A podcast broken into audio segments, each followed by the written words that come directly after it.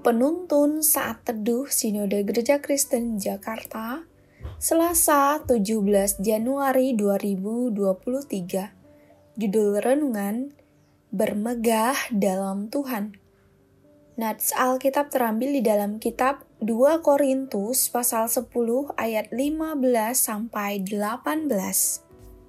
Kami tidak bermegah atas pekerjaan yang dilakukan oleh orang lain di daerah kerja yang tidak dipatok untuk kami.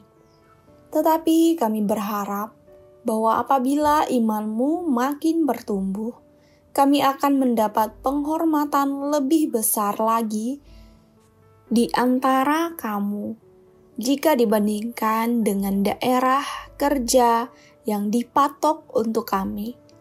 Ya, kami hidup supaya kami dapat memberitakan Injil di daerah-daerah yang lebih jauh daripada daerah kamu dan tidak bermegah atas hasil-hasil yang dicapai orang lain di daerah kerja yang dipatok untuk mereka.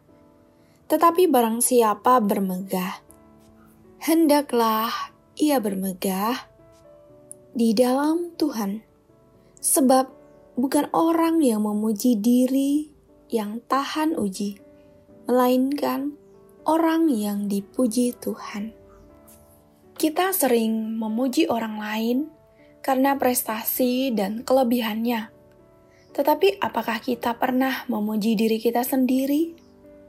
Apakah kita bangga terhadap kecakapan, kesuksesan, atau kerja keras diri sendiri, bangga pada diri sendiri biasanya diidentikan dengan sikap sombong. Padahal, keduanya adalah hal yang berbeda. Bangga pada diri sendiri adalah perasaan positif yang muncul setelah kita berhasil melakukan sesuatu.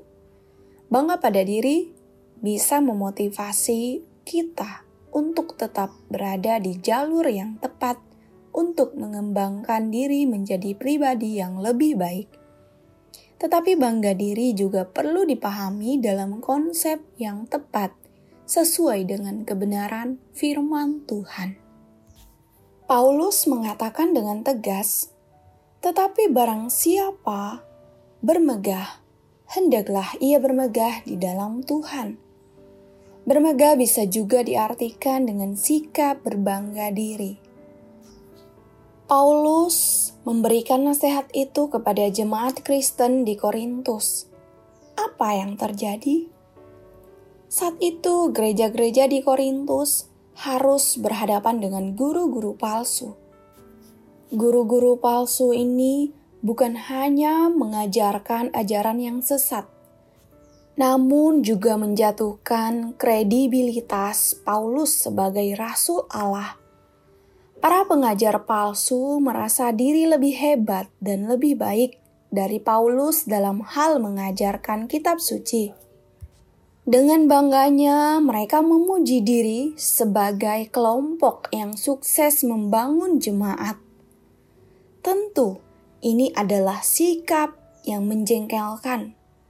Guru-guru palsu itu tidak layak untuk bermegah dengan alasan dan motivasi apa pun, karena keberhasilan itu bukan hasil pekerjaan mereka. Jemaat Korintus didirikan oleh Paulus dari hasil penginjilannya. Paulus layak berbangga diri, namun ia mengajarkan bahwa harus bermegah karena Tuhan. Ia tahu bahwa keberhasilan dalam pelayanannya karena anugerah Tuhan. Hanya karena Allah mengasihi umatnya, kita jadi bisa bermegah. Apa yang menjadi alasan bagi kita untuk bermegah atau berbangga saat ini? Kekayaan atau kepandaian kita? Keberhasilan di pekerjaan dan pelayanan? Pertumbuhan rohani dan kemampuan menjelaskan ayat-ayat firman Tuhan, kita boleh berbangga diri, namun jangan melupakan Tuhan. Dalam kebanggaan diri itu, kita harus memuliakan namanya. Bermegah dalam Tuhan menuntut sebuah sikap rendah hati untuk menyadari bahwa kekuatan kita terbatas. Kita tidak bisa apa-apa tanpa Tuhan. Apa dampaknya bagi kita saat mau rendah hati dan mengakui bahwa semua keberhasilan kita karena anugerah Tuhan? 2 Korintus pasal 10 ayat 18 mencatat, Sebab bukan orang yang memuji diri yang tahan uji, melainkan orang yang dipuji Tuhan. Sebuah keistimewaan mendapat pujian dari Tuhan. Bermegah di dalam Tuhan menuntut sebuah sikap rendah hati untuk menyadari bahwa kekuatan kita terbatas.